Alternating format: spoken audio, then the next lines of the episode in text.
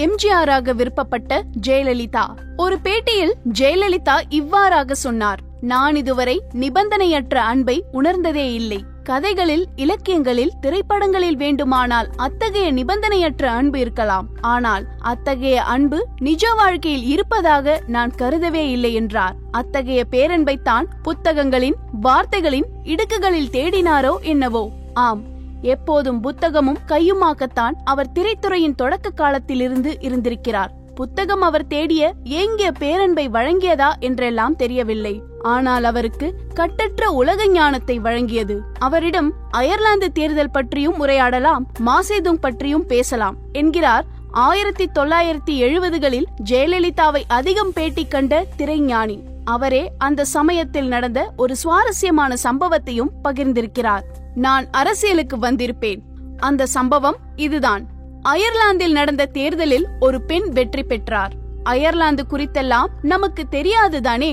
ஆனால் ஜெயலலிதா தேர்தல் நடக்கும் சில தினங்களுக்கு முன்பே அந்த பெண் வெற்றி பெறுவார் என்று சரியாக கணித்து சொன்னார். உண்மையில் நான் வியந்துதான் போனேன் என்கிறார் திரைஞானி. அந்த சமயத்தில் திரைஞானி இன்னொன்றையும் எழுதியிருந்தார். நான் நினைக்கிறேன் ஜெயலலிதா சினிமாவுக்கு வரவில்லை என்றால் அரசியலுக்குத்தான் வந்திருப்பார் என்று. ஆம் அதுதான் நிகழ்ந்தது. ஜெயலலிதா சினிமாவுக்கு வந்தது வேண்டுமானால் எதேச்சையானதாக இருக்கலாம். விதியின் பாதை என்று கூட சொல்லலாம். ஆனால் அவருடைய அரசியல் பிரவேசம் அவ்வாறானது இல்லை. அவருக்கு எப்போதுமே ஆழ்மனதில் அரசியல் குறித்து அலாதி விருப்பம் இருந்திருக்கிறது.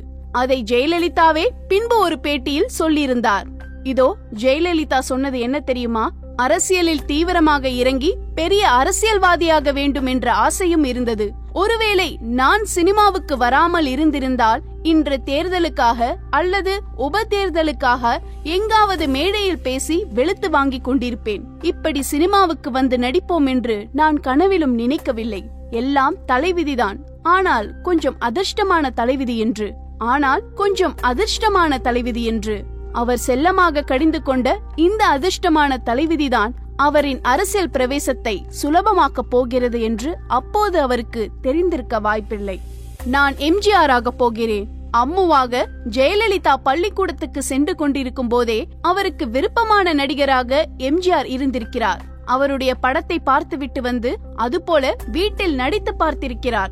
ஜெயலலிதாவே ஒரு முறை சொன்னார் நான் பள்ளியில் படித்துக் கொண்டிருந்த சமயம் எம்ஜிஆர் நடித்த அனைத்து படங்களையும் நானும் என் சகோதரரும் பார்த்து விடுவோம். அந்த படங்களில் வரும் சண்டை காட்சிகளைப் போல வீட்டில் ஆளுக்கு ஒரு கம்பை எடுத்துக்கொண்டு சண்டை போடுவோம். நான் தான் எம்ஜிஆர் நீ தான் வீரப்பா என்று நான் சகோதரனிடம் சொல்லுவேன். ஆனால் அவன் ஒப்புக்கொள்ள மாட்டான். நான் தான் எம்ஜிஆர் நீதான் வீரப்பா என்பான். இதனால் எங்களுக்கு பலத்த சண்டை வந்துவிடும். அம்மா வந்து சண்டையை விளக்குவார். சண்டையின் காரணத்தை அம்மாவிடம் சொல்வோம். உடனே அம்மா ஒரு காசை எடுத்து சுண்டி மேலே போட்டு பூவா தலையா என்று எங்களை கேட்டு எங்களில் யார் எம்ஜிஆர் யார் வீரப்பா என்பதை பற்றி முடிவு செய்வார். பிறகும் நான் விட்டுத்தர மாட்டேன் என்று குறிப்பிட்டுள்ளார்.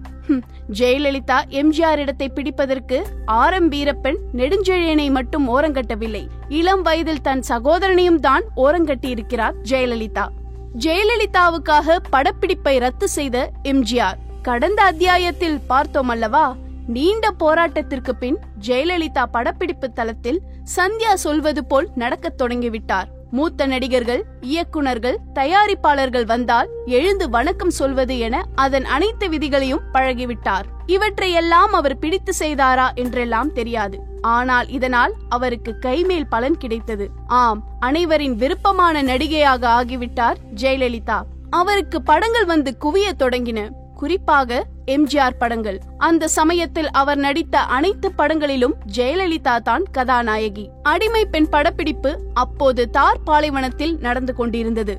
சினிமாவுக்கென சில விதிகள் இருக்கின்றன அல்லவா? மைனஸ் டிகிரி குளிரில் கதாநாயகர்கள் ஆடை மேல் ஆடை போட்டு நடித்துக் கொண்டிருக்கும் போது கதாநாயகிகள் மட்டும் மெலிதான உடை அணிந்து சிரமப்பட்டு நடித்துக் கொண்டிருப்பார்கள். அந்த சமயத்திலும் அதுதான் நிகழ்ந்தது. ஆம் தார் பாலைவனம் மிக கடுமையான வெப்பம். அனைவரின் கால்களிலும் தடிமான செருப்புகள் அணிந்திருந்த போது அந்த காட்சியின் தேவை கருதி ஜெயலலிதாவுக்கு மட்டும் செருப்பு தரவில்லை. முதலில் ஜெயலலிதா எவ்வளவோ சமாளித்து பார்த்தார். ஆனால் நேரம் ஆக ஆக வெப்பம் கூடிக்கொண்டே போனது. அவரால் ஒரு கட்டத்துக்கு மேல் சமாளிக்க முடியவில்லை. இதை யாரிடம் சொல்ல வேண்டும் என்றும் தெரியவில்லை. ஆனால் இதை எம்ஜிஆர் பார்த்து விட்டார் எங்கே ஜெயலலிதாவின் செருப்பு என்று கொஞ்சம் கோபமாகத்தான் கேட்டிருக்கிறார். அது வாகனத்தில் இருக்கிறது என்று தெரிந்ததும் அதை எடுக்க ஒரு நபரை அனுப்பியிருக்கிறார். வாகனம் வெகு தொலைவில் இருந்ததால் சென்றவர் வர தாமதமாகிவிட்டது. கோபமடைந்த எம்ஜிஆர் படப்பிடிப்பை ரத்து செய்துவிட்டு ஜெயலலிதாவை வாகனம் வரை தூக்கி சென்றிருக்கிறார். இதை பின்னர் ஒரு நிகழ்வில் நினைவு கூர்ந்த ஜெயலலிதா எம்ஜிஆர் திரையில் மட்டுமல்ல நிஜத்திலும் நாயகன் தான் என்றார். அம்மா உப்பு அம்மா மருந்தகம் அம்மா உணவகம் என நீளும் பட்டியலில் அந்த கதாநாயகன் பெயரை ஏதாவது ஒன்றுக்காவது வைத்திருக்கலாம்.